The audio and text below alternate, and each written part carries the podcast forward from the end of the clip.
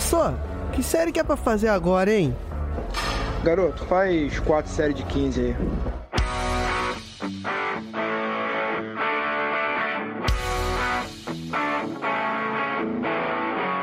Você está ouvindo o podcast 4 de 15.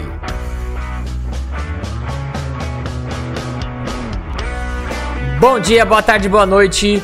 Eu sou Yuri Motoyama e hoje estou aqui com o queridíssimo professor José Rosa. Bom dia, pessoal. Tudo bem com os senhores? E antes da gente começar a apresentação do programa, temos que agradecer aqui a nossa querida Loreana, que eu nem vou falar que ela é ouvinte, porque ela já participou de muitas produções aí. No caso dessa, ela ajudou a gente fazendo esse contato com o professor José. Então, vou agradecer, deixar uma, uma menção de agradecimento aí à Loreana também. E no programa de hoje, nós vamos fazer uma conversa muito interessante, que a gente vai falar de um tema que a gente já abordou um tempo atrás. Quem for antigo, ouvinte muito antigo vai saber. É, só que esse tema foi ficando mais recorrente com relação à educação física é, durante a pandemia, que é a imunologia. Então a gente vai ver aí se o exercício tem uma relação com o sistema imune, é, se ir para academia, né? O pessoal falava na academia, vamos ter que ir na academia durante a pandemia porque a gente fica mais protegido. É, outro, outra coisa interessante que a gente ouve bastante é a tal famosa janela de imunossupressão induzida pelo exercício. Então, vamos ver tudo isso hoje com o professor José Rosa. Zeca, né? Por favor. José, às vezes, quando me chamam na rua, eu nem olho, porque eu não me reconheço. Então, pode ser Zeca. então, vamos ver aí depois dos recados. Tudo isso aí com o professor Zeca. Vamos lá que a gente tem bastante recado hoje, vou ser rápido. Primeiro eu quero pedir para você ir lá conferir um podcast onde eu participei, que é o Educação Física SA. Este podcast ele é conduzido pelos professores André Schettino e Kleber Dias. Eles fazem um podcast voltado para a área da educação física, só que esse podcast ele abrange temas da área do empreendedorismo, é, carreira, eles têm um canal no YouTube onde eles lançam os programas e também alguns vídeos muito interessantes. Então, corre lá, curte o canal deles, segue o conteúdo deles, que eles têm um conteúdo sensacional. Segundo recado, a Daisy, nossa querida Daisy do Ciência do Exercício e do 4 de 15 também, ela tem um grupo lá no Instagram do Ciência do Exercício que se chama Cienciando. E ela, como é uma máquina de trazer informações, ela toda hora traz artigos, ela compartilha os conteúdos que ela produz ali dentro desse grupo. Então é um grupo que você consegue acompanhar sem perder nada ali dentro do Instagram dela. Então vai lá, tem um link para você participar desse grupo. Clica lá que você não vai se arrepender. Agora sessão de abraços. Eu quero deixar um abraço especial aqui pro Robson Alcântara e pro Gustavo Rosa. Os dois são ouvintes do caso de 15. O Robson veio fazer um curso aqui em Santos, que eu até tinha comentado. E aí gente veio tomar um café, se encontrou, se conheceu. E o Gustavo também, ouvinte do 4 de 15, está estudando na Unifesp aqui de Santos, né? Ele é do interior de São Paulo.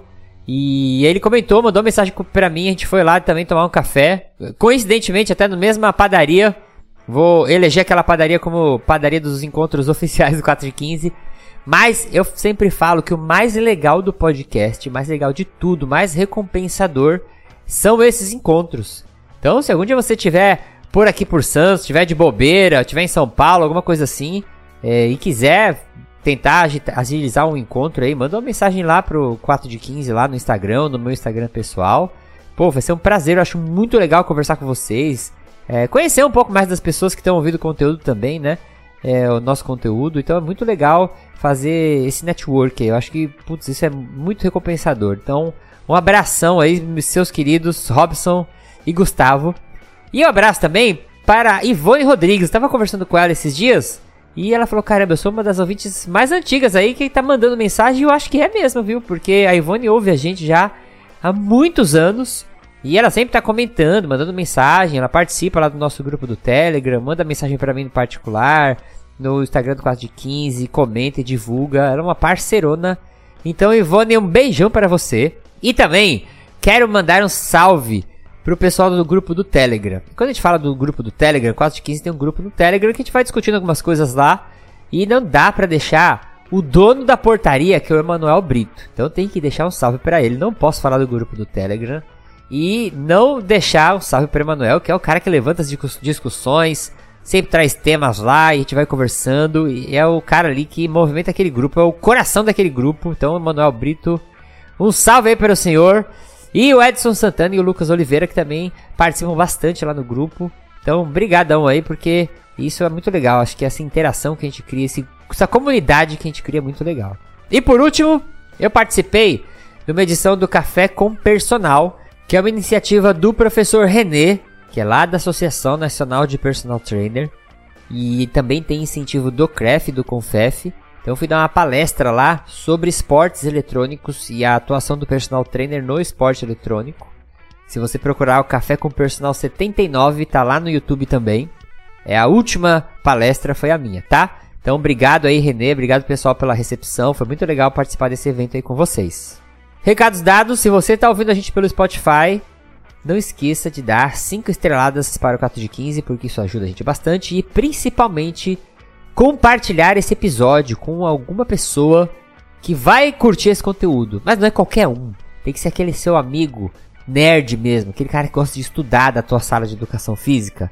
Putz, você sabe, putz, aquele cara é mó nerdão, ele vai curtir esse conteúdo. Ou aquela pessoa que treina, que tem curiosidade de tudo, pergunta tudo pro professor.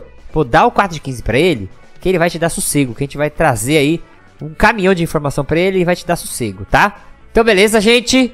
Recados dados. Vamos aí para o nosso programa que está sensacional.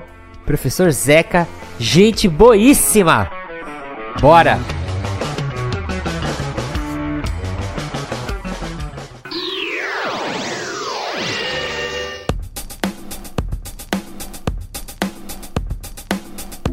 Então, como é de praxe, agora no primeiro bloco, nós vamos fazer a apresentação. Então, vou falar o nome formalmente aqui do professor Zeca, né? O José César Rosa Neto. Ele é formado em esporte pela Universidade de São Paulo, tem doutorado em fisiologia na Unifesp, pós-doutorado em fisiologia humana na USP, docente desde 2013 na área de biologia celular no Instituto de Ciências Biomédicas da USP, chefe do laboratório de imunometabolismo e membro da Sociedade de Imunologia do Exercício. Então, Zeca, primeira pergunta aqui para os nossos ouvintes te conhecerem melhor. É, eu faço para todo mundo e eu acho muito interessante a gente saber a história por trás do professor Zeca aí que fez a faculdade. O que que deu na tua telha de fazer faculdade de esporte? Então vamos lá, Yuri. Essa, é, primeiro eu quero agradecer o seu espaço aqui aberto para a gente falar de um tema que eu acho é isso cada vez mais importante na nossa prática, né, profissional, sim, sim. que é a imunologia do exercício, é entender se a gente pode ou não treinar gripado. Então eu quero agradecer muito esse espaço, agradecer o convite e, obviamente, agradecer todos aqueles que nos escutam. Acho que Boa. a minha história ela é um pouco diferente, né, do normal, então acho que até é interessante de contar ela, porque hum. meu irmão era também professor, né, no mesmo instituto que eu. Ele é bem mais velho, ele tinha 17 anos de diferença, né, de mim para ele. E hum. ele conduzia, né, ele estudava muito uh, metabolismo e fisiologia ele é, era biólogo, hum. ele adorava exercício. Então ele era, ele foi atleta de remo, atleta nível brasileiro. E Caramba. depois, é, um VO2 máximo de 71, que Olha sempre, é, o que sempre me deixou com um pouco de inveja. E, e depois é, ele passou a se dedicar ao, ao triatlon, né? E ele estudava, eu, eu digo que ele era, o, ele foi para mim o pai, né, do, da imunologia do exercício no Brasil. Então, Caramba. claro que no mundo a gente tem aí duas pessoas que eu considero pai e mãe, que é o David Niemann, o pai mesmo, e a Pedersen, a mãe da imunologia do exercício no mundo, mas ele que começou a investigar isso no Brasil mais a fundo e lá na década de fim da década de 90, quando a imunologia do exercício ganha realmente um foco na ciência, né? Até 1990 isso era relativamente esca muito escasso essa preocupação uhum. com o exercício e sistema imune.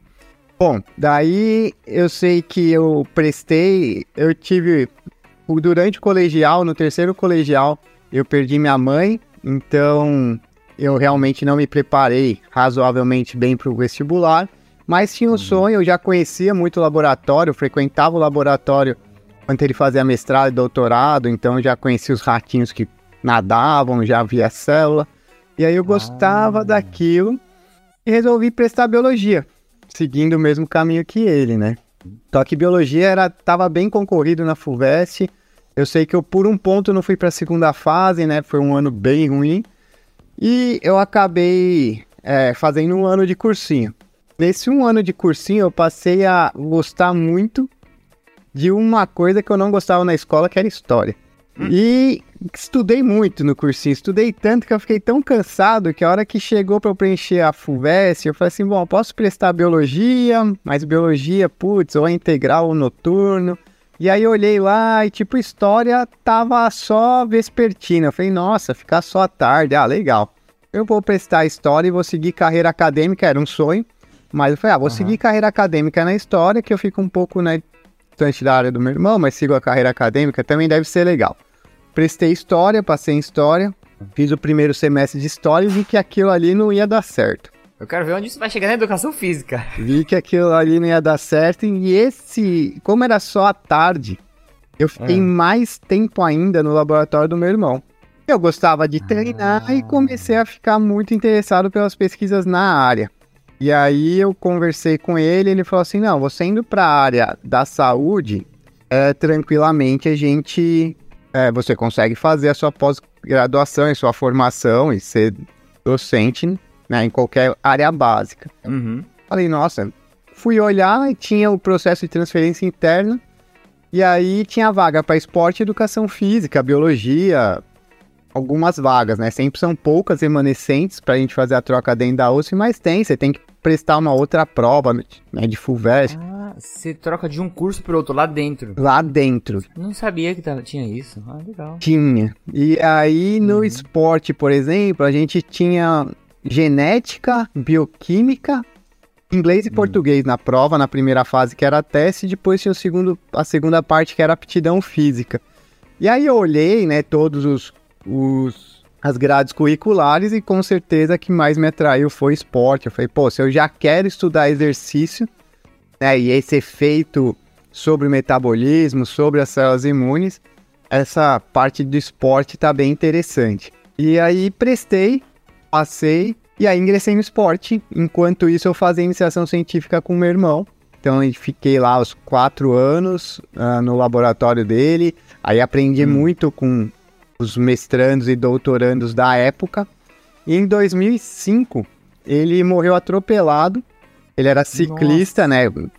Na parte do triatlon ele gostava muito do ciclismo. Talvez a que ele mais gostasse. Ele tava saiu o dia para andar na Bandeirantes de bike e acabou ah, acabou falecendo no acidente. Então, é, obviamente isso foi marcante, né? Eu acabei ficando sem saber muito bem o que fazer. Pensei em largar o último semestre do esporte para oceanografia, mas aí concluí e só entendia que assim, eu não conseguia mais ir, ir bem para a USP, né? Não tinha mais cabeça para ir para a USP por ter ficado tanto tempo lá com ele, ele ser minha referência lá. Aí Sim, sim. conversei muito no doutorado, eu acabei indo para a Unifesp com uma grande amiga dele, que era professora lá, que eu adoro, minha mãe, minha segunda mãe, que é a Cláudia Oller, que ela trabalhava só com tecido adiposo, e adipocinas e tal, e eu tinha um projeto todo voltado para exercício, interleucina 6, que na época tava bombando, e aí eu conversei com ela, ela falou assim, não, eu, claro, tenho o maior prazer em, em te orientar, a única coisa que a gente vai ter que aqui dar uma olhadinha para né, fazer um projeto que também caiba na minha área. E aí a gente acabou fazendo um projeto que foi avaliar as alterações inflamatórias que aconteciam no tecido adiposo após um exercício é, exaustivo nos ratinhos. E aí fiz o meu doutorado lá. E aí, já no pós-doc, eu já me sentia muito confortável para voltar para a USP. Era, eu também conhecia. Na verdade, eu fui fazer o meu pós-doc com o orientador de doutorado do meu irmão. Era o professor Rui Cury lá na fisiologia. Então eu vou, aí eu voltei para a USP e aí comecei a trabalhar mais menos com exercício, né? No laboratório dele era também focado em lipídio. Ali eu deixei um pouco exercício só nos projetos secundários, mas o meu pós-doc foi só inflamação e metabolismo mesmo, e olhar a célula imune. E aí em 2012 eu prestei o concurso e acabei passando para o mesmo departamento de origem do, né, do meu irmão. Então é uma história Caramba. de muito vai e volta e assim é, é realmente muito cíclica. E aí hoje Uhum. eu tô no mesmo departamento que ele ficou, né, lá durante 15, 20 anos. A gente tem uma linha de pesquisa bem definida, a gente adora estudar exercício, exercício, mas não a gente não estuda o treinamento, a gente não estuda as variáveis, né, que levem ao melhor desempenho, a gente Uhum. estuda mesmo o, o exercício físico ou o treinamento físico, aí depende muito do foco, mas nessa relação com a imunidade e como um adjuvante na terapia do câncer, um adjuvante no tratamento da obesidade, da diabetes, do, da esteatose não é, da esteatose hepática não gordurosa. Então a gente acabou incorporando muito o, o treinamento, né, como uma terapia muito anti-inflamatória e a gente começou a estudar mais a fundo a interação com as células imunes, né, durante todo esse processo. E a gente acaba vendo que o metabolismo é essencial para que a célula imunológica Hum. se torne, né, tenha uma resposta inflamatória ou anti-inflamatória. E como exercício físico e ou treinamento físico, eles afetam tanto metabolismo, é claro que essa interação, né, não tem como, Ah, como fugir, e aí você acaba tendo, né, essa linha do imunometabolismo. Mas foi, foi por aí. Daí nessa vida a gente ganhou muitos parceiros, né? Muitos amigos do laboratório do meu irmão. É, então tem amigos aí que ficam pra vida, que estudam coisas semelhantes. Então é, tem um professor na Unesp de Presidente Prudente, que eu conheci ele também na minha iniciação científica e hoje a gente é amigo e faz coisas juntos, se complementa muito o nosso trabalho. Ele trabalha mais com humano, eu sempre trabalhei mais com animal. Hoje eu tô começando a trabalhar mais com humano.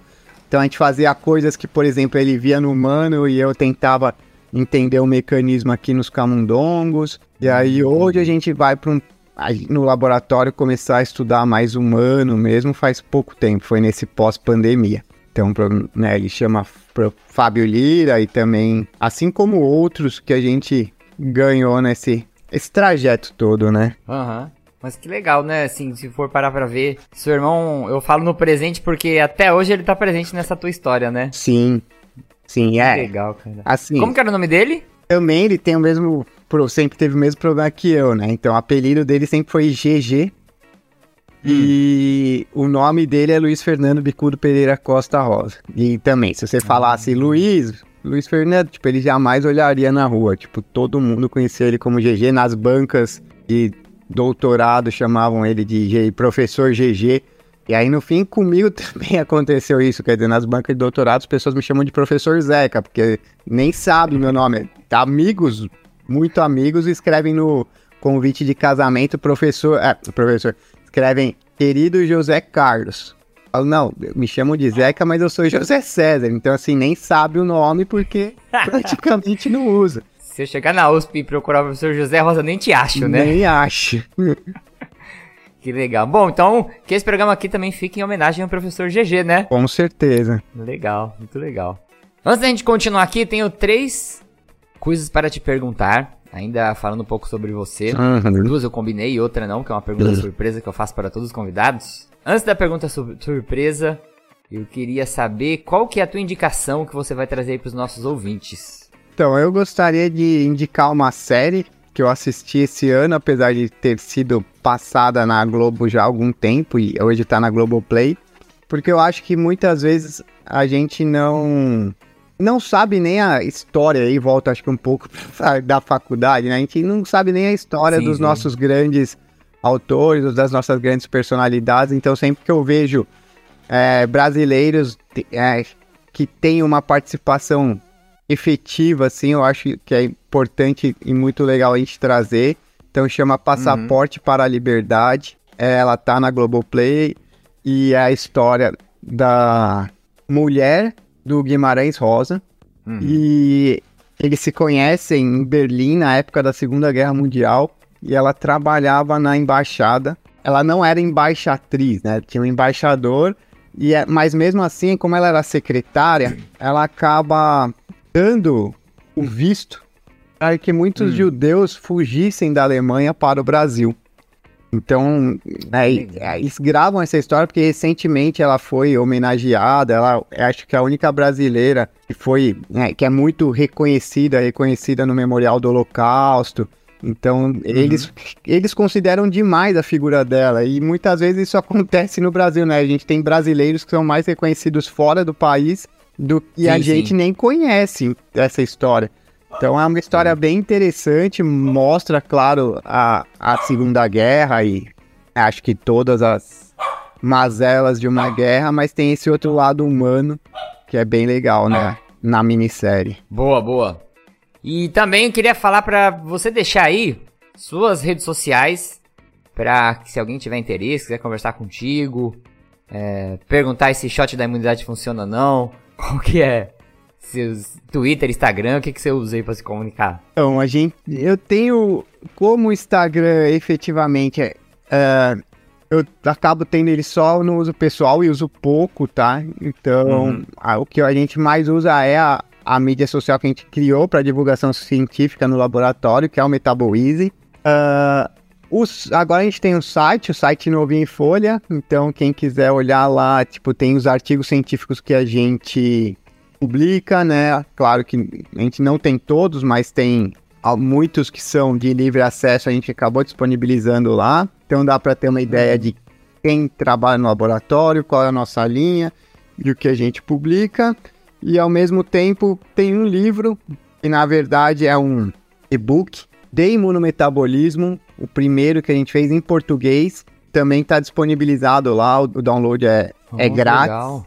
Uhum. É só clicar lá. E o site, né? Então é sites.usp.br barra imunometabolismo, é, termina ali com M, la, lab. Então nesse site vocês encontrarão bastante do que a gente faz hoje. A gente inclusive faz questão de mostrar também no site que a pós-graduação não é só trabalho, é muito trabalho, com certeza, mas tem toda uma parte importante que é descobrir novas culturas. Então, né, hoje em dia no Brasil a gente tem essa possibilidade de fazer intercâmbio com grandes grupos internacionais e aí você tem as vantagens não só de, obviamente, trabalhar no centro, né, de pesquisa avançada, mas também conhecer Uhum. outras culturas. E também tem os congressos, onde a gente conhece as pessoas, interage e se diverte sem dúvida nenhuma. então a gente gosta de deixar lá que pós- pós-graduação Mas- é pesada, é trabalho, mas é diversão também. Ah, sim, sim. Tem que ter um componente de diversão, né? Senão a gente não aguenta. né? Tem que ter. E eu vou deixar todos os links que ele falou aqui, tá? E pra vocês que não estão lembrando do Metabolize, é, como eu falei, a Loriana gravou já um podcast com a gente, né? Onde ela falava dos efeitos do envelhecimento. É, tem o Paulo Evangelista também, que gravou um podcast com a gente sobre gordura e ácidos graxos também, né? Não sei se ele ainda tá contribuindo lá com o projeto. Tá assim. O, eu falo que ele é o Lázaro Ramos da ciência brasileira. E então vão, sigam lá o Metabolize que ainda não segue. E todas as indicações do professor. Professor, última pergunta pra gente entrar no papo principal aqui, que é a pergunta surpresa. Essa dá medo. Eu quero saber qual que é o maior mito sobre imunidade que quando você era criança, seus pais fizeram você acreditar a infância inteira. Eu vou te falar o meu pra você pensar. Uhum. Mas, na minha infância inteira, minha mãe fez eu acreditar que se eu andasse descalço, eu ia ficar doente. Manja, não tinha que andar de chinelo, porque se pegar a friagem pelo pé, e a friagem pelo pé ia ser um terror no, no corpo. Tem algum mito que você fez, caramba, quando era pequeno eu acreditava nisso? É, relacionado à imunidade, assim? Ah, eu acho que assim, tem, tem dois, né? Acho que tem É. esse do frio, né? Não era necessariamente só, só o pé lá em casa, mas você não podia tomar né, uma inversão térmica, que senão você ficaria doente. Então você Ah, já saía com verdade. muito roupa, muita roupa, né? Minha mãe colocava muita roupa mesmo no calor para não correr o risco da inversão térmica. Ou seja, se o frio viesse, ele já tava preparado. Deve ser por isso que eu não consigo usar calça até hoje. Sério? Sério. Eu gosto de usar shorts, da bermuda, não sinto frio. E as pessoas ficam falando, ah, não é possível, tá 10 graus. Eu falei, não, mas 10 graus tá bom, não tá frio pra ter que colocar, assim, encapuzar tanto. Acho que é trauma. E então, assim, essa questão da friagem, né, trazendo, dando Aham. a doença, dando gripe. E a segunda que é a vitamina C, né? Essa daí Ah, boa, cara. Eu não tinha nem pensado nisso. Tomar vitamina C que você não fica doente também era outra que é um mito bem de criança. Ah, e Aham. sabe- mas sabe o que é pior, né, Yuri? O pior é que no fim a gente vê que é igual a Elis Regina já cantava. A gente é como nossos pais e eu falo pra minha filha colocar a meia pra não pisar no chão. Sabendo Você nem pensa na hora, né? É, sabendo que é um mito, mas que o vírus não vai estar lá e não vai entrar pelo pé.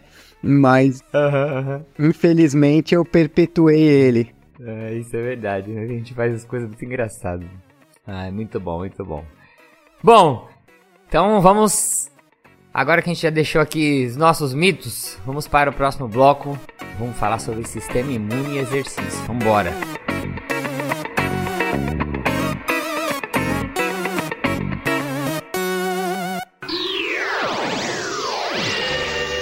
Pessoal, Yuri Motoyama voltando aqui de novo.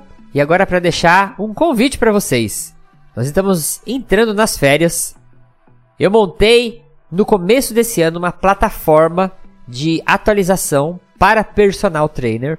Chama-se Personal Trainer Class. Então eu faço uma curadoria de conteúdo e eu vou gravando várias aulas dentro dessa plataforma. A gente já tem um grupo de alunos lá que estão estudando junto. Eu já coloquei lá mais de 50 aulas que vão variar desde fisiologia do exercício, eh, tem um módulo lá de técnicas para melhorar sua aprendizagem, tem um módulo lá onde eu falo sobre como que você organiza melhor o seu tempo, tem o curso de como você calcular a sua hora de trabalho como personal e não errar mais na hora de dar o seu valor. Tem uma planilha que você pode baixar para te ajudar nesses cálculos. Tem muita coisa. E toda semana eu coloco uma aula nova dentro de alguma dessas categorias aí para você ir se atualizando. É, agora a gente vai começar um grupo de estudos dentro da plataforma, que é um sonho que eu sempre tive conduzir um grupo de estudos, nunca deu certo, mas agora vai rolar lá. A gente já teve o primeiro encontro, o segundo encontro vai ser sábado agora. Então, se você fizer sua inscrição na plataforma, você ainda consegue participar do segundo encontro. Os grupos de estudos vão acontecer sempre nos últimos sábados do mês corrente, tá? E eu quero deixar um convite aqui para você que vai entrar de férias. Tem muitos ouvintes aí que são estudantes de educação física. Então, se você está interessado em participar da plataforma, vem falar comigo. E quem fizer a inscrição ainda neste mês de junho, você tem que ouvir esse programa e fazer inscrição agora. Eu tenho cupons de desconto, muitos descontos bons aí. Se você está ouvindo isso depois, manda uma mensagem que se sobrar alguns cupons, eu ainda posso repassar ele para vocês, tá? Mas se tiverem dúvidas sobre a plataforma, vem falar comigo, tá muito legal. E é um jeito também de a gente estudar, né? Aí de estudar presencialmente, discutir presencialmente. E é um complemento muito bom para as coisas que a gente fala aqui no podcast, tá bom? Então bora pro programa.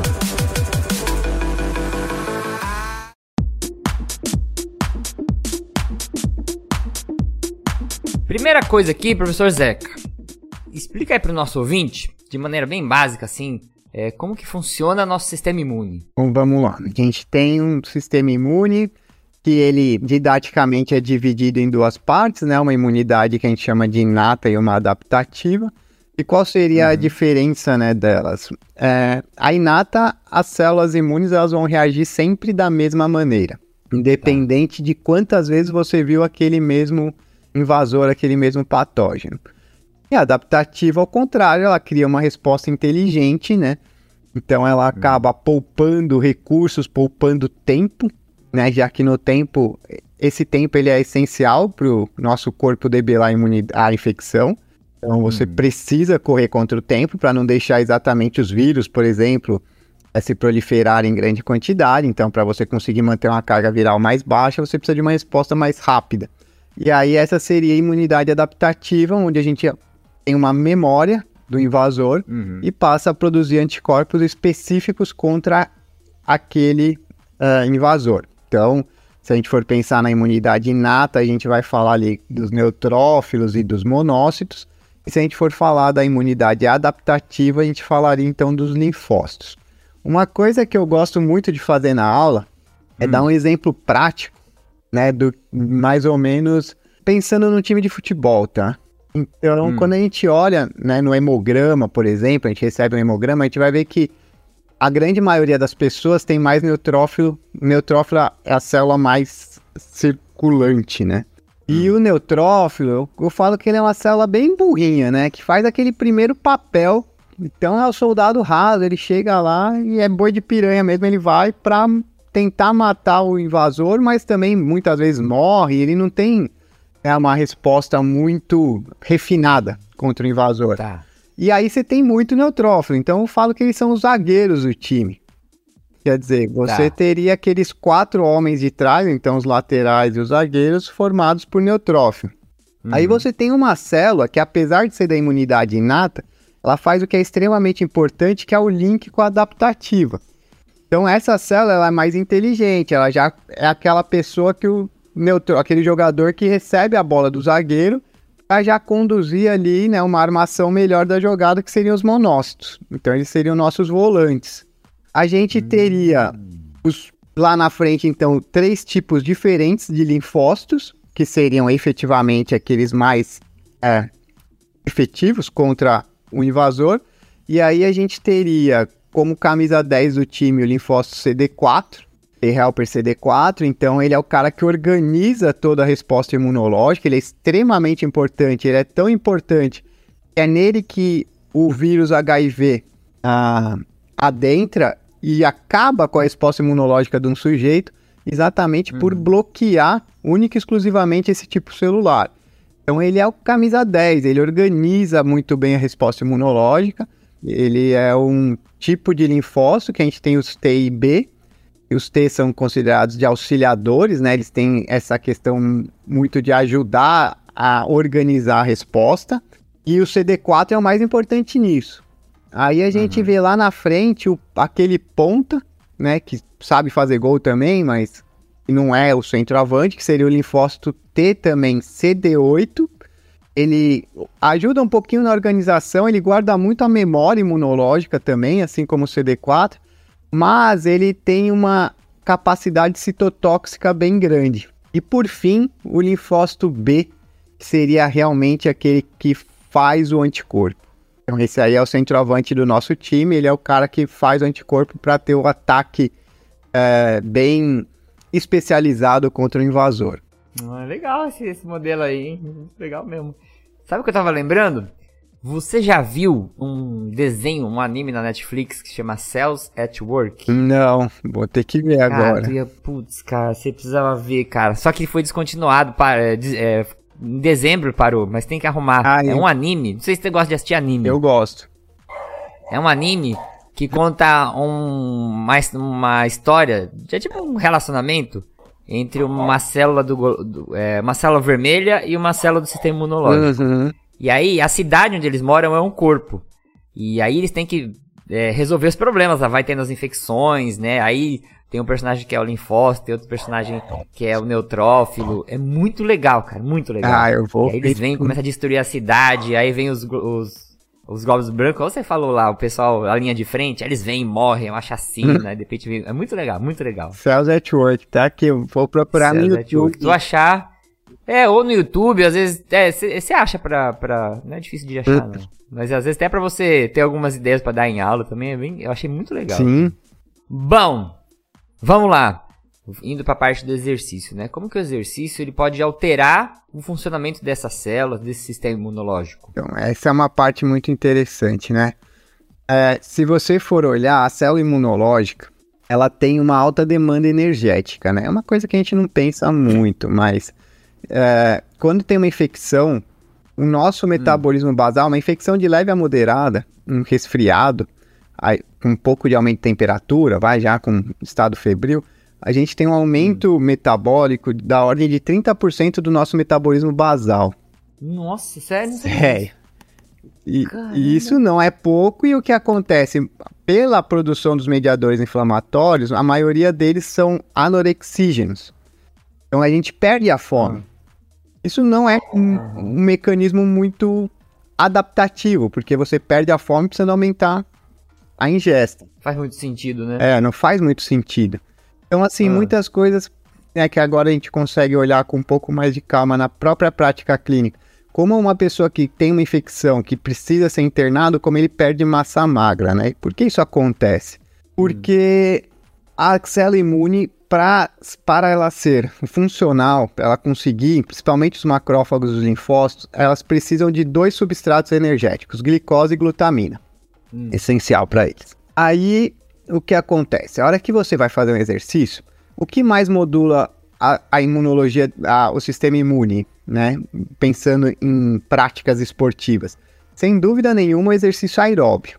Por quê? Hum. Porque como você está realizando esse exercício por mais tempo, sem ah, descanso, então você sai do metabolismo, você não tem a TPCP ali, mas você vai ter o quê? Você vai ter mais um, metabolismo saindo do glicolítico para o aeróbio. Então a contração está lá, continuada.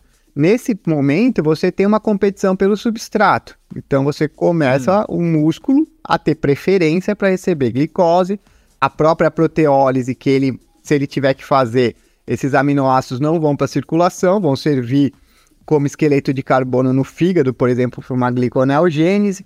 Então você vê que toda a demanda do corpo e todo ajuste fisiológico se dá para manter esse músculo nutrido. E aí, com isso, a nossa célula imune passa a sofrer uma depressão. Por isso, Aham. exercícios de longa duração e alta, moder- moderada alta intensidade levam esse, essa redução de substrato energético para a célula imunológica. E uma segunda coisa que também é muito conectada é o hormônio que precisa ali, um contrarregulatório para auxiliar a manutenção do aporte de substrato energético para o músculo é o cortisol. Porque ele vai aumentar a gliconeogênese hepática, vai auxiliar, ah, vai aumentar um pouco a proteólise também no músculo para ele ter substrato energético como aminoácido para manter né, ciclo de Krebs, anaplerose, ciclo de Krebs, tudo. Então ele é essencial. Só que esse aumento do cortisol, o cortisol ele é, por exemplo, o importante indutor de morte celular de linfócito. É, e aí, claro que você tendo uma redução no número de linfócitos, você vai ter um prejuízo da resposta imune. Por isso, o exercício aeróbio de moderada alta intensidade de longo prazo, ela, ele é imunossupressor. Já o contrário, o treinamento, tá? Aí a gente tem todas as adaptações benéficas do treinamento. Então, Tá. você acaba tendo é, uma coisa que é muito associada à resposta imunológica é a geração de espécie reativa de oxigênio. Então, aqueles neutrófilos e os macrófagos, eles trabalham muito produzindo espécie reativa de oxigênio para matar um invasor. O que acontece? Quando você treina, você tem uma melhora global da sua resposta antioxidante. Isso acontece nas células imunes também. Então, o que acontece, né? Você dando, é bem adaptação do treinamento mesmo. Você dando estímulos onde essas células elas sofrem um processo, elas têm que responder, elas vão aumentar suas defesas an- antioxidantes e provavelmente isso é uma das nossas hipóteses que a gente ainda não comprovou, mas que a gente está mais correndo atrás agora, tá? É que haja adaptações metabólicas dentro das células imunológicas que favoreçam a utilização né, de determinados substratos. E onde isso, por exemplo, seria muito legal e importante? No câncer. Porque no câncer, a, hora que a célula imunológica chega lá naquele, ah, no tumor, o tumor, ele consegue captar substrato energético, a célula tumoral, de uma maneira muito eficiente. E a célula imunológica fica com restrição de nutriente. E por isso ela não consegue combater direito o tumor e o tumor cresce. A nossa hipótese é alguém treinado, e isso a gente sabe que pessoas treinadas têm muito menos chance de desenvolver o tumor. A hora que essa célula ela chega no tumor, o corpo, essa célula ela já está acostumada a conseguir fazer um trabalho eficiente com menos energia, porque esse sujeito é treinado. Então, durante o treinamento, você realiza essa privação energética e a célula imunológica passa a se reorganizar metabolicamente, né, com obviamente várias sessões de exercício, para conseguir mesmo com menos é, substrato, ser tão eficiente quanto antes. Legal isso, porque do mesmo jeito que a gente faz um treinamento, né, uma célula mu muscular, ela se adapta para melhorar a eficiência energética, Uhum. está falando que as células do sistema imune também sofrem esse efeito e, e ficam mais eficientes, Isso. né, com relação É, isso eu tô falando assim, principalmente como uma hipótese, Yuri, tá? A gente precisa Ah, provar. tá, tá. O que, Vai o que é real mesmo, é o que é real, né? o que é provado já. A gente tem essa questão da imunossupressão provocada pela falta de nutriente e pelo aumento do cortisol, isso tá bem provado.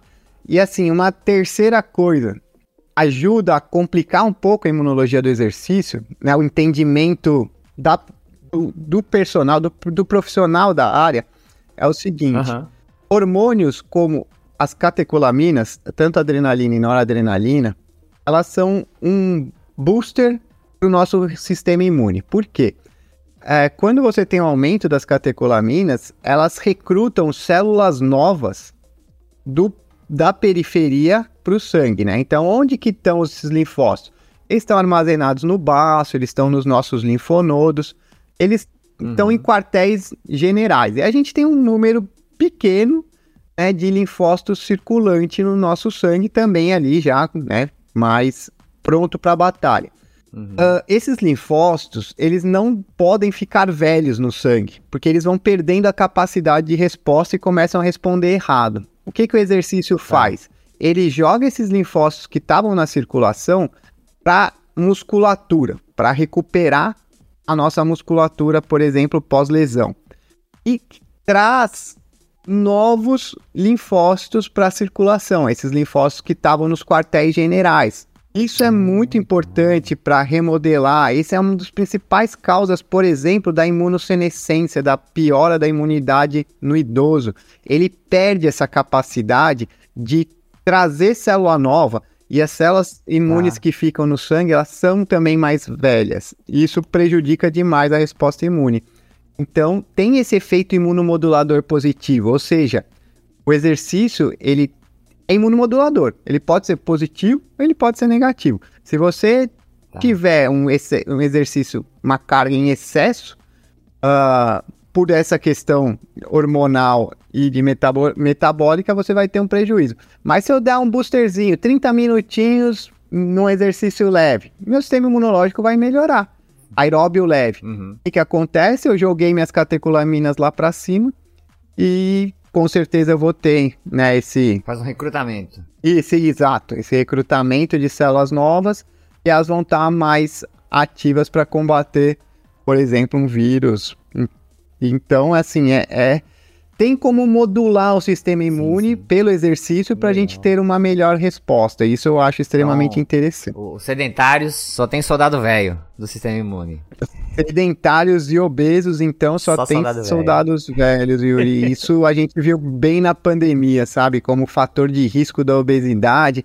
E a gente tem alguns trabalhos agora sendo publicados, Uhum. que a gente fez lá com o pessoal de Prudente, o, que o professor Fábio é o, é o líder, a gente ajudou aqui com as análises, é, mostrando exatamente isso, que o Covid, ele adora, né, ele faz toda aquela bagunça quando ele entra nesse, no organismo de alguém que tem esse ah, sistema imune senescente. A gente as- associa o senescente só ao idoso.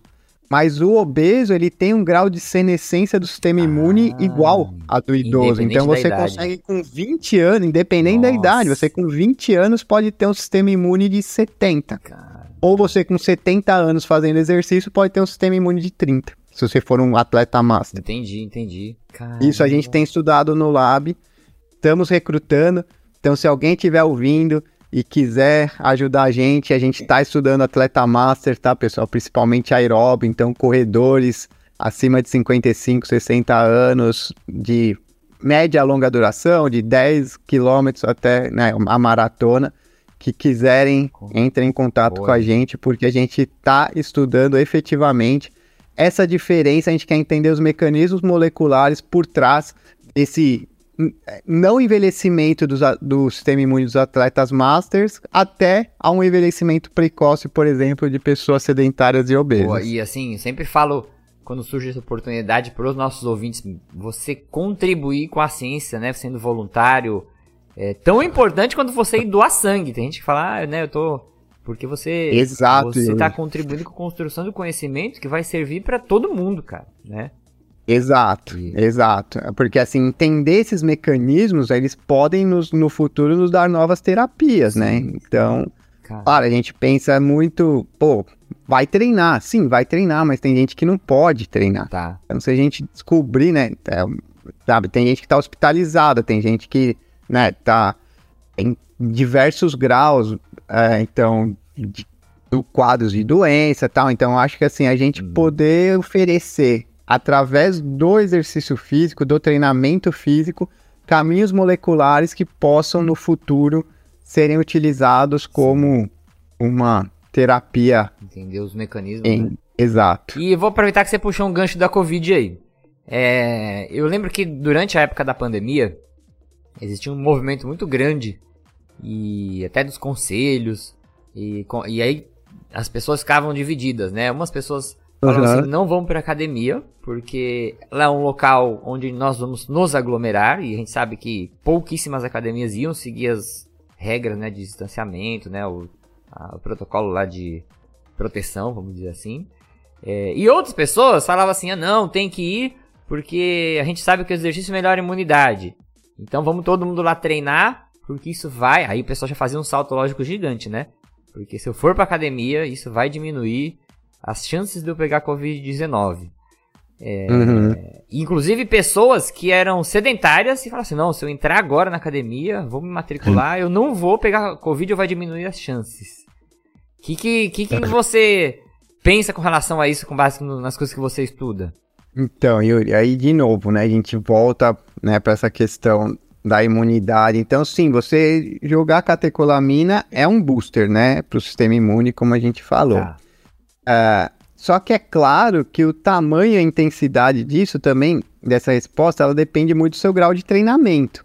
Tá. Então, quanto mais treinado você for, maior vai ser a resposta. Você tem mais receptor na célula imunológica, ela responde com aumento de receptor, então você vai ter uma resposta muito mais eficiente. Então, esse é o- a primeira coisa. Quer dizer, para um sedentário, a gente tem que pensar na atividade, no exercício físico, tá? Exercício físico, como um fator estressor. Tá.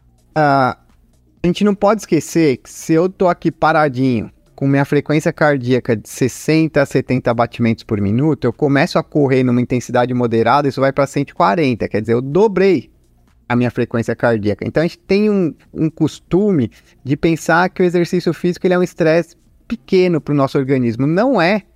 Ele é gigantesco. Uhum. Só que o que acontece? Ele tem hora para começar e hora para acabar. É exatamente essa, esse tempo aliado às diferentes sessões que a gente faz que promovem uma adaptação muito importante para o nosso corpo nas mais diversas os sistemas fisiológicos, desde o músculo até as células imunológicas. Então, assim, ah, eu nunca treinei, eu tô gripadinho, eu vou treinar para melhorar, já que o Zeca falou que isso dá um booster no sistema imunológico. fala assim, Não, eu vou suar a doença na academia. Eu já vi aluno falando É. isso. Exato, você tá gripadinho, você nunca treinou, você vai ficar na sua casinha se recuperando. Mesmo se você for um atleta e tiver em condição febril, a gente já não recomenda, porque assim, você já tem um aumento do gasto, como né, a gente falou, de 30% quando você tem uma infecção moderada, leve a moderada aí. Ainda aumentar o gasto energético com treinamento não é inteligente. Então a gente fala assim, o exercício é importante naquela fase do que o nariz começa a escorrer e eu sou uma pessoa já treinada. Então meu nariz começou a escorrer, eu começo a sentir aquela dor na garganta. O que que eu faço? Pô, tem um treino de 20 quilômetros no sábado. Não. Eu vou correr 30 minutos bem leve a moderado, porque eu tô dando só o booster e não tô dando excesso, seria os 20 quilômetros. entendi. Então, assim, a gente tem que modular nossa sessão de treinamento também pela nossa imunidade para conseguir não perder depois treinos por ter ficado doente, né? Uhum.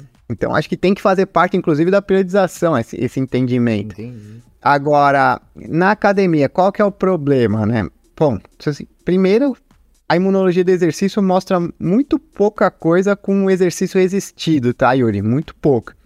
A gente tem poucas evidências que o exercício resistido module demais o sistema imunológico. Tá. E eu acho que isso faz um sentido.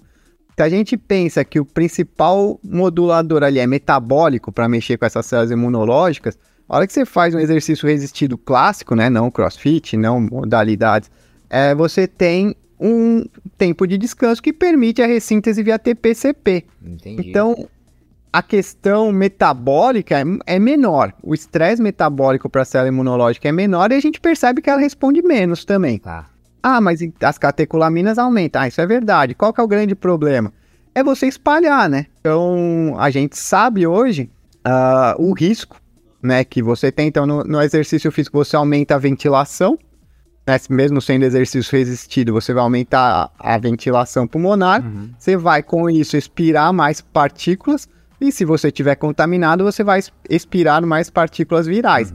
E ao mesmo tempo, se você não está infectado, mas também aumentou a sua inspiração, você vai inspirar mais partículas virais e vai estar mais exposto à Covid e a outros vírus respiratórios também. Então, assim, eu vejo até hoje em dia uma briga que eu tenho na academia que eu treino, tá? Porque parece que acabou todas as doenças respiratórias e agora eles fecham todos os vidros e deixam só o ar ligado mesmo quando resfria o tempo. Você fala, meu, não acabou a Covid, ninguém mais vende máscara. E se tiver um aqui contaminado, esses vírus eles estão altamente transmissíveis, não só a Covid, que a gente não precisa nem falar, mas o próprio influenza se adaptou e tem sido se mostrado mais ah, transmissível. Sim, sim. Então, é algo que tem que ser pensado e a melhor coisa, tá? É a realização. Se você pensar em prevenção e saúde pública e nessa questão, você pensa na, numa próxima pandemia que eu espero que demore, é, que a gente faça e os exercícios ao ar livre. Uhum. E não num local fechado, não no ambiente fechado. Essa é uma das tristezas das políticas públicas, né? Às vezes dá a impressão, principalmente com saúde, que a gente nunca aprendeu nada com, o passado, né? Não, a gente nunca aprende nada, é Caraca, triste. mano. É, a história tá aí, ainda você que, que tem um pé na história, né? A história tá aí pra ensinar a gente e a gente ignora, né? E a gente faz questão, é, Cara, de é triste mesmo. E. ah, e Zeca, é, a gente sabe que aí, a gente teve os pacientes de Covid, a gente tinha lá, tem até alguns estudos, né, que avaliaram é, associações, né, de Covid com Uhum. sedentarismo, Covid com pessoas é, treinadas, né, fisicamente ativas. Qual que é essa relação que tem entre essas complicações da pessoa ter Covid, ser sedentário ou não? Então, Yuri, o- a grande questão, né, e isso não só para Covid, isso vai entrar para as outras infecções virais, é que a Covid ensinou muito porque ela foi epidemiologicamente muito importante e acabou fazendo a gente ver coisas que refletem nas outras né, doenças virais, mas que a gente não tem muito, muita percepção por não ser epidemiologicamente tão, tão, tão grande assim. Então, a gente vê que o sedentário, ele tem aquela inflamação crônica de baixo grau. E isso, isso só o sedentário, tá? Não, é realmente nível de atividade física, aptidão física, não estou falando nem de obesidade. Isso favorece uma resposta imunológica errada, exacerbada. Essa vem, né, no nome que a gente, muitos leigos passaram a descobrir na pandemia, que é a tempestade de citocinas. Uhum. E, ao mesmo tempo, isso acaba né, finalizando no choque séptico. O choque séptico é quando as células imunológicas estão tão doidas e tão ativadas que começam a atacar os diferentes sistemas, então a gente passa a ter um risco de falência renal por ataque das células imunológicas ao rim. Então, assim, os, os nossos órgãos, eles sempre têm muitas células imunológicas infiltradas para fazer um processo de defesa. Se essa resposta começa a ficar exacerbada, os diferentes órgãos passam a sofrer também uma resposta imune alta, levando né, a, ao- as consequências do choque séptico.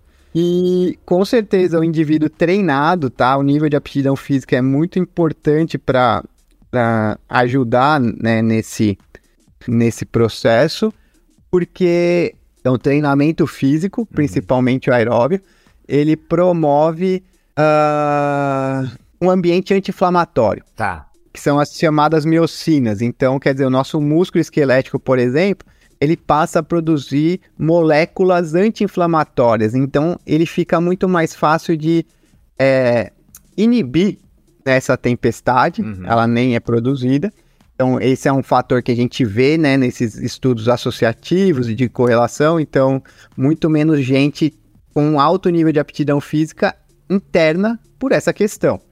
Uma outra coisa que aí sim é mais característico da COVID é a, a, produção de trombo. Uhum. Então, ela é uma doença trombótica, tá? E o que acontece? A gente, tanto que a gente vê muita gente, muitos relatos de casos de até um mês depois da COVID, você ter aumento de chance de AVC, infartos agudos do miocárdio, por causa dessa é, embolia pulmonar, por causa desse aumento de trombos provocado por esse vírus. Uhum. E a gente sabe que o atleta de endurance, de novo, ele tem uh, uma vascularização colateral muito eficiente. Então, também ajuda a prevenir esses quadros agudos, né, de desenvolvimento desses infartos e né, doenças isquêmicas. Uhum. E a terceira coisa, tá? Que de novo vou puxar para aquele artigo que a gente colocou agora para publicar, tá esperando a revista só uh, revisar, spoiler, só não, um né? É, mais é um spoiler que uh, a gente tem um marcador de exaustão de células do sistema imunológico, né? Então, uma via, um caminho celular que indica que a nossa célula imunológica está exaurida. E quando ela está exaurida, ela passa a produzir citocinas de uma maneira uh, também discrepante, aumentando a produção de, de, de proteínas inflamatórias, uhum. e quando ela recebe o estímulo, ela não aumenta. Então ela fica produzindo um pouquinho de inflamação o tempo todo, tá. que seria inflamação crônica de baixo grau, isso tem muito a ver com a exaustão dessas células. E nesse paper a gente avaliou então pessoas com Covid e pelo nível de atividade de aptidão física do sujeito, a gente viu que os sujeitos com maior nível de aptidão física não tinham essa exaustão celular ah, né, nessas células imunológicas. Uhum. Então, também ajuda a mostrar que efetivamente o treinamento físico ele é imunomodulador. É aí que eu acho que é a importância, né? Essa palavra, imunomodulador, uhum. ele pode ativar ou ele pode bloquear de uma maneira mais eficiente a resposta imune. Bloqueia o que vai ser em excesso e ativa mais, uh, mais eficientemente. Tá. Então, assim, é, é realmente há uma grande interação entre aptidão física e nível de condicionamento aeróbio e resposta contra a Covid. E deixa eu te fazer agora, emendar uma pergunta aí que você comentou lá em cima, e eu tô com ela aqui na, na ponta da língua. É, quando você comentou que o exercício é, né, imunomodulador, e você falou que a atividade aeróbia, o exercício ele vai fazer, criar uma concorrência energeticamente falando e o sistema imune ele vai uhum. sentir né, aquela concorrência.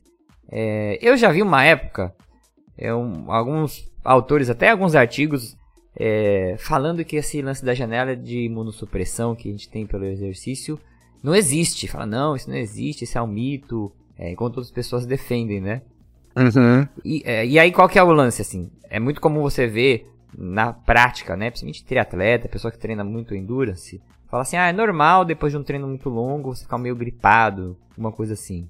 Então, isso é extremamente interessante, né? Saiu um artigo, acho que há dois anos ou três anos atrás, na Exercise Immunology Review, que é exatamente essa discussão, quer dizer, onde você tem os pesquisadores clássicos da imunologia do exercício defendendo a janela de imunossupressão e dois pesquisadores novos, o John Campbell e o James Turner, defendendo que são ingleses, defendendo que não existiria essa janela de imunossupressão.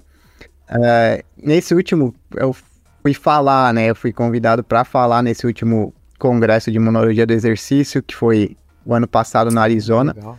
E foi bem interessante porque tava o James Turner, uh, tava o John Campbell, que a gente ficou bem amigo, inclusive, eu nem né, não tinha uma conversa nem científica com eles, Caramba, até legal. por isso, por discordar deles, sim, sim. mas acabei vendo que não era bem pô, o que eles queriam dizer ali, que não existia essa janela, mas eles ficaram até meio carimbados né, na sociedade como alguém que tenta se, se promover por algo que seria né, irreal, né, tentando falar que... Tipo, essa... negacionista da, da imunidade. É, exato, um negacionista da imunidade, mas não é esse o pensamento deles. Assim, ah. conversando com eles, a gente pôde voltar atrás, porque eu pensava um pouco isso também, e, pô, fiquei bem, bem amigo do John Campbell, por exemplo. Mas estavam os, os, os, clássicos, né? Então tava o David Neiman lá, que pelo visto ele ainda não desculpou eles dessa ideia negacionista. Então, o que, eu, Um o que a gente vê. Aí, é, ficou, pintou um clima pesado na sociedade. Ah, então, você falar que não existe a janela imunossupressora é você dizer o clássico da imunologia que foi o David Niemann que descobriu em 1989, 1990, os primeiros artigos mostrando uma linfopenia após exercício. Uhum. Por que, que você tem a linfopenia? Porque linfócito precisa de glicose e glutamina para proliferar. Se não tem, ele não prolifera. Como nesses exercícios, então, quando você olha para um maratonista, você aumenta muito o nível de cortisol para promover a gliconeogênese, toda a readaptação metabólica, você tem uma morte celular, né, apoptose provocada por esse hormônio, e não prolifera porque falta substrato energético. Obviamente vai cair o número de linfócitos. Tá. E então você tem essa janela, isso é clássico. Só qual que é o problema? Então a gente foi estudar, né? A gente teve um artigo de 2000, e- a gente coletou 2016, 2017 maratonistas também, suplementamos 30 dias com probióticos para ver qual seria a efetividade dos probióticos na, na saúde eh, imunológica desses atletas né, de maratona. O que, que a gente observou? E todos eles terminaram sem nenhum quadro de imunossupressão. Aí, dos suplementados com probióticos e os não suplementados com probióticos. Pessoas que né, eram, não eram grandes atletas, tá? Não eram atletas da elite, mas tinha gente ali com uma maratona para 3 horas e 2. Então, Não também um. não, era, não é qualquer um. Aham. Aí a gente foi avaliar, né? E aí eu acho que vale um pouco pra gente entender o que acontece, que é a suplementação, tá? Em 1989, 1990, os maratonistas eles terminavam a maratona muitas vezes sem tomar água. Mesmo os que não eram da elite. Aham. Não existia carboidrato. O carboidrato é uma intervenção nutricional exatamente para quê? A suplementação de carboidrato para reduzir o estresse imunológico. Tá. Então, a suplementação nutricional no exercício, ela tem como primeira função exatamente, é, claro, obviamente, dar glicose para o músculo, ok, mas quando você está dando glicose por uma fonte endógena para o músculo, ele não está mais competindo com a sua célula imunológica. Uhum. Então é claro que você não vai ter o mesmo grau de imunossupressão. Então, se você suplementar adequadamente, beleza, você não vai ter imunossupressão. Porque você não vai deixar aumentar o cortisol, porque a glicose endógena está preservada, já que eu estou tomando por suplementação. Ah, entendi. E- e- então o cortisol não vai ter que aumentar, não precisa aumentar né, gliconeogênese, nada. E as suas células imunológicas não vão sofrer com isso. Então eu acho que esse foi o, o que ele, o Campbell não conseguiu e o Turner explicar naquele momento.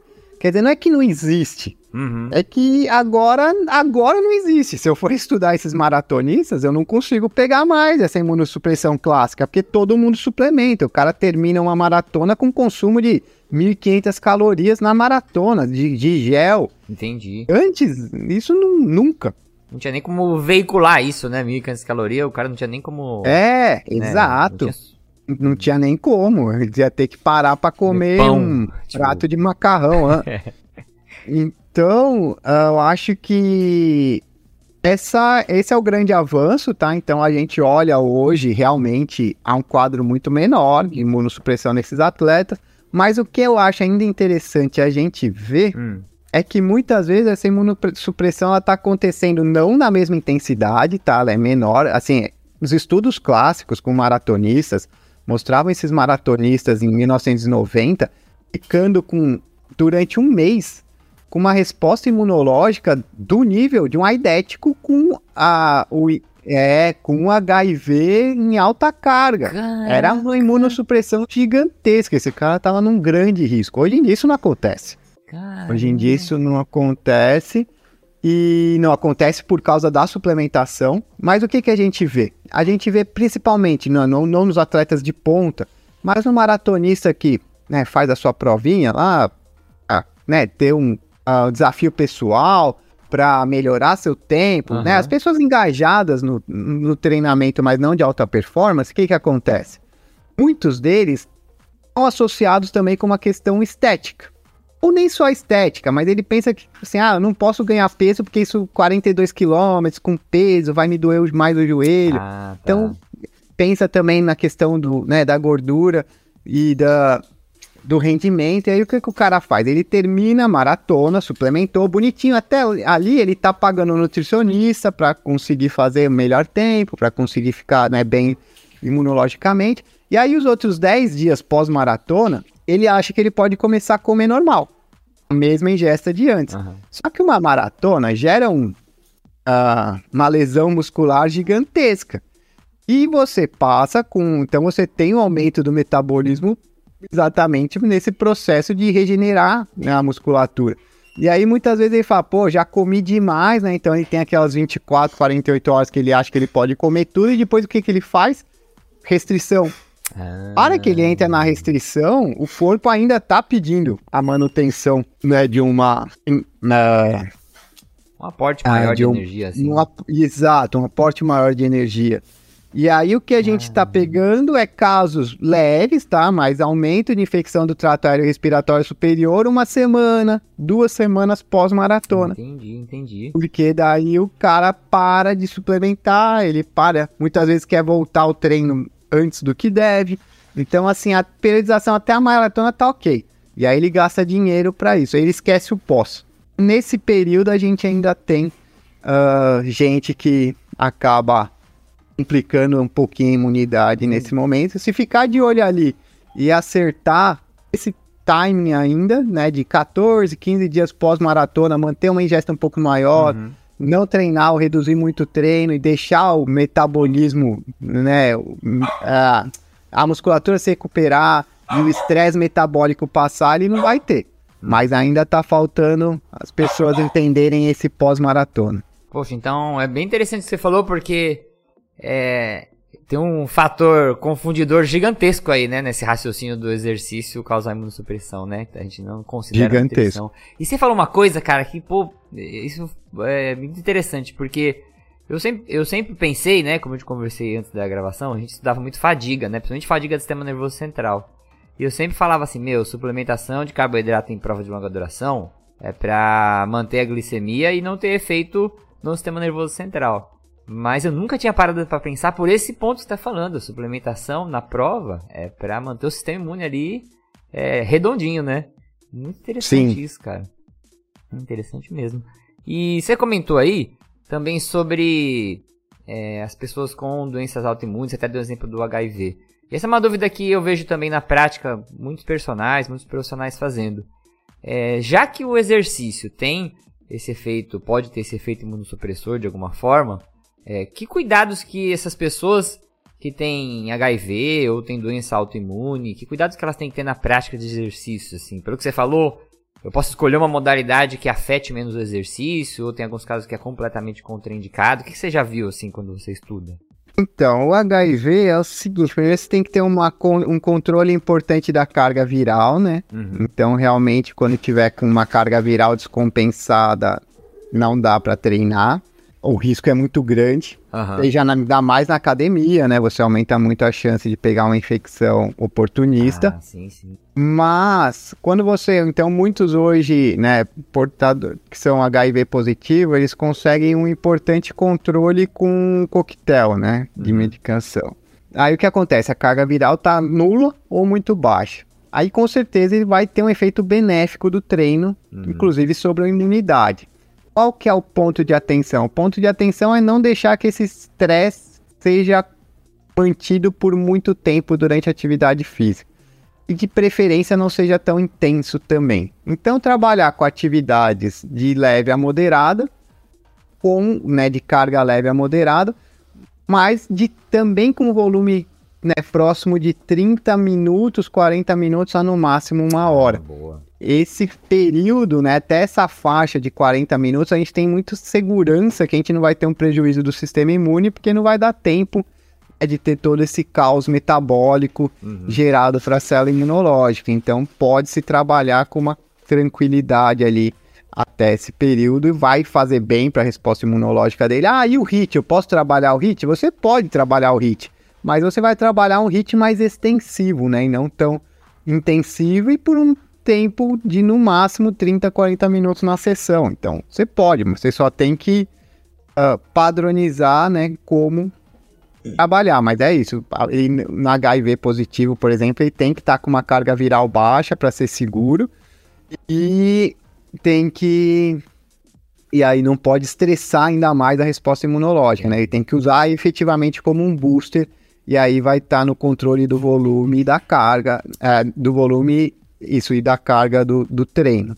E no HIT também, igual você estava comentando no exemplo da musculação, quando você falou lá em cima, às vezes até é, considerar intervalos entre os, as, os tiros maiores, né, para poder isso, para poder ter uma recuperação mais efetiva, né, do metabol metabolicamente mais efetiva e não deixar, né, suplementar, suplementar pré-treino, uhum. já entrar com uma carga de glicose ali boa.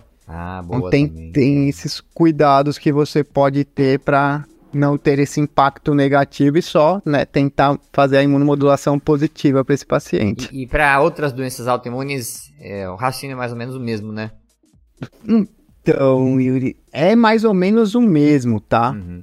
Mesmo porque a gente não quer uma resposta imune muito exacerbada, nem. Então, ele é imunomodulador, ele ajuda, tipo na esclerose múltipla, etc. Uhum. Tem algumas doenças que isso é mais complexo, são doenças né, não tão comuns, como por exemplo a miastenia graves, uhum. que é uma paralisia porque os linfócitos eles atacam os receptores de acetilcolina da musculatura. Então você tem uma paralisia porque você não tem acetilcolina ali, né, liberada do, do axônio lá do motoneurônio se ligando na placa motora ali ao receptor no músculo. Que esse receptor está sendo destruído pelos linfócitos. Esse é um dos poucos casos que a atividade física é contraindicada. Tá. Aí você aumentar né, o grau de atividade ou fazer uma sessão de exercício físico pode ser mais prejudicial, porque o músculo vai tentar né, contrair, e com isso você vai recrutar mais célula imunológica para aquela região, você vai ter aumento da vascularização, tudo, e aí a chance de você ter um ataque a esses receptores é maior. Mas é uma das poucas doenças autoimunes, é só assim, tem essas doenças autoimunes muito ligadas a um músculo esquelético que talvez a gente tenha que repensar um pouco. Entendi. As outras, que são mais sistêmicas, com certeza, controlando carga, controlando volume, o, o efeito é positivo. O, o, que se estuda mais na imunologia do exercício é essa, esse controle de volume e carga, né? É, as variáveis que eles estudam mais, ou eles estudam tipos de exercícios diferentes, assim? Entre. Uh, em dúvida nenhuma, é é volume e intensidade, viu, Yuri? Uhum. O que a gente tem mais estudado na imunologia do exercício. Uhum. A gente sabe, assim, que, que é isso que o principal impacto é o aeróbio. Por exemplo, uma coisa que tenho poucos registros é o crossfit, né? Porque o crossfit, por ser uma modalidade razoavelmente mista, quer dizer, você tem um componente de força, mas você também não tem um descanso, sim, sim. ou você tem pouco. A gente não sabe muito bem como isso atinge o sistema imune. Provavelmente prejudica também, já que é uma atividade de alta intensidade por um tempo né, razoavelmente longo. A gente deve ter um aumento do cortisol. Alguns artigos mostram que sim. É, mas, por exemplo, ah, esse estudo refinado de olhar que tipo de célula imunológica está sendo mais afetado não existe ah. no CrossFit não, não existe nessas modalidades né, que são mistas. Uhum. Então a gente acaba ainda muito focado na imunologia do exercício, uh, nos exercícios de endurance, e aí olhando para intensidade e volume deles. Uhum. A gente não tem nem muita diferenciação, por exemplo, sobre modalidade. Então falta estudos na natação, por exemplo. Porque, né, todo aspecto, você não vai ter ali a lesão muscular tão grande, porque você não tem tanto impacto mas a gente não tem muita, muita coisa avaliando esses sujeitos. E aí eu, eu justifico por quê. Hum. É, você pensa numa prova de natação, né? Então, se a gente fosse acompanhar um maratonista aquático para comparar o sistema imune com um maratonista terrestre, é muito difícil a gente ter acesso a essa amostra próximo de um local onde a gente né, consiga realizar rapidamente a centrifugação para isolar essa célula imunológica. Então, é uma ah. questão logística. Entendi. Tem que ter um Estudar laboratório barco lá. Exato. estudar imunologia, ela depende de muitos experimentos que têm que ser realizados rapidamente. Então, no aeróbio, na corrida, por exemplo, a gente consegue isolar os fatores. A gente leva o sujeito para a esteira, Tá. tá de lá a gente tira o sangue, vai para a centrífuga, centrifuga, passa no citômetro, que é um, né, a gente avaliar quais são as células imunes ali importantes, que estão modificadas. Então, a gente muitas vezes precisa dessa resposta muito rápida para conseguir fazer um bom estudo Uhum. imunológico. Então dificulta um pouco é, provas em ambientes muito abertos, assim. A gente até tenta, mas não dá para fazer hum, coisas muito refinadas, né? Boa, muito boa. Tem um pesquisador, agora não vou lembrar o nome dele. Se é Rodrigo, ele é de Portugal, ele estuda bastante natação. E ele fez um esquema para adaptar um analisador de gases para nadar em águas abertas, assim. Tava vendo. O cara vai com um barco do lado, um monte de tubo pendo. Muito legal, cara. Tem que pensar Legal. coisa assim. Mas muito bom. É. Zeca, acho que fizemos todas as perguntas aqui, passamos por todos os pontos interessantes aqui dentro do tema. Não esgotamos o tema, tem muito mais coisa aqui, né? E vou deixar esse espaço final aqui no programa pra você deixar uma última mensagem, se quiser fazer um comentário, aí fica um espaço aberto aí pra você. Bom, de novo agradecer, tá, Yuri? Foi bem agradável essa conversa que a gente teve. É, agradecer esse espaço e eu acho que uma das batalhas que a gente tem é mostrar que a imunologia do exercício ela é muito importante em todos os sentidos, até na periodização do treino. Você precisa conhecer para levar isso em conta, para ter seu atleta menos doente e tendo respostas fisiológicas melhores. Ela é essencial na qualidade de para manutenção da qualidade de vida das pessoas. Ela é, é importante quando a gente pensa no exercício físico como um tratamento médico que ele hoje é, é pode ser utilizado pelo menos como um tratamento não médico, mas um tratamento adjuvante contra diversas doenças já estabelecidas e prevenir então um número é, enorme de doenças inflamatórias crônicas. Então, o entendimento da imunologia do exercício ela passa a ser cada vez mais fundamental para esses processos.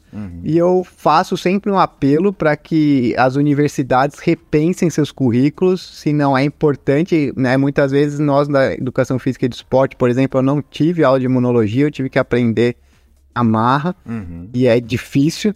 Então, assim, eu acho que a gente deveria repensar isso e repensar, sabe, em cursos que a gente tenha é, uma visão mais ah, conceitual e científica dessa disciplina. Porque é isso, até hoje a imunologia sofre com mitos, isso é a básica, imagina do exercício. Então, ah, o Sim, principal mito é esse, ah, vou andar descalço, eu vou ficar doente. Então, assim, eu acho que a gente precisa entender melhor isso. É, e não entender, na verdade, a gente precisa passar isso para o público em geral. É uma coisa muito do dia a dia, muito cotidiana nossa. E eu acho que falta muita informação. Então a gente quer debater, a gente quer abrir espaço né, com canais. Então eu falo, né? Sigam a gente nesse sentido de, sabe, a gente quer colocar lá informações Sim, sim. principalmente agora sobre a imunologia do exercício, porque a gente acha que é um lugar que ainda tá tem um vazio muito grande. Então, no metabolismo, até no começo a gente falou mais de obesidade, doenças metabólicas, tal, dando um foco mais metabólico. E até a ideia que a gente trouxe para esse ano é tentar mudar isso e ir para um foco mais imuno- da imunologia do legal. exercício, porque do metabólico tem muita gente falando, muita gente boa falando, muita informação. Então, de repente, ir para imunologia do exercício porque tem um vazio e eu acho que é muito importante fazer essa passagem do conhecimento, né? Então, acho que tudo que a gente faz lá no laboratório tem seu valor, mas ele fica perdido se a gente não passar para a sociedade. Então, é isso que eu acho que a gente tem como obrigação de fazer. Relembro que quem né, tiver interesse tanto de conhecer o laboratório, lá no, no site tem os nossos contatos, tem o e-mail, tem o telefone. Ah, e claro que é isso. Quem puder no futuro se disponibilizar a ser Ser voluntário Ah, nas pesquisas, né? voluntário, exato, como voluntário dos projetos, vocês fazem toda a diferença na ciência também. Muito Não bom. é só E eu também compartilho de- dessa visão contigo, porque na minha graduação, vixe, de longe, me formei em 2002, de longe, eu nem sabia que existia imunologia do exercício. E hoje eu sou professor universitário e ainda, é, se alguns professores por iniciativa própria não trazem esses temas, né, os alunos se formam sem saber que isso existe. Por isso que tem, a, né, a gente tem bastante professores universitários que ouvem o 4 de 15 e tocam esses programas para os alunos ouvirem. Então esse aqui vai ficar um programa obrigatório para ser tocado para os alunos de graduação. É, eu mesmo já vou atualizar minha lista de programas obrigatórios para meus alunos ouvirem também. E obrigado mesmo, obrigado aí, Zeca, pela disponibilidade, pô, super didático e acho que não teria como ficar melhor esse programa aqui. Obrigado você, Yuri, por essa oportunidade e foi um grande prazer mesmo falar. Estamos aí. Bom, então vamos ficar por aqui. A ficha técnica do programa. A apresentação foi feita por mim, Yuri Motoyama, e o professor Zeca. A produção e edição foi feita por mim. As artes da capa foram produzidas pela nossa querida Ana Luísa Lopes. A música de abertura foi produzida pelo compositor Anderson Botega. E as vozes da introdução são dos nossos queridos Diogo Bob e Marlo Sanuto. 4 de 15, ele também faz parte do portal Deviante, que é o maior portal brasileiro de divulgação científica em formato de podcast. Então, você que não ouve o 4 de 15 por lá, dá um pulinho lá que você vai ver vários podcasts sobre ciência e que você vai gostar bastante também, tá? Vamos divulgar, vamos promover mais a divulgação científica. Então fiquem todos bem, até o próximo episódio. E pode andar descalço aí que não vai ficar doente, né, professor? Exatamente. Falou, um abraço. Valeu, obrigado, Yuri.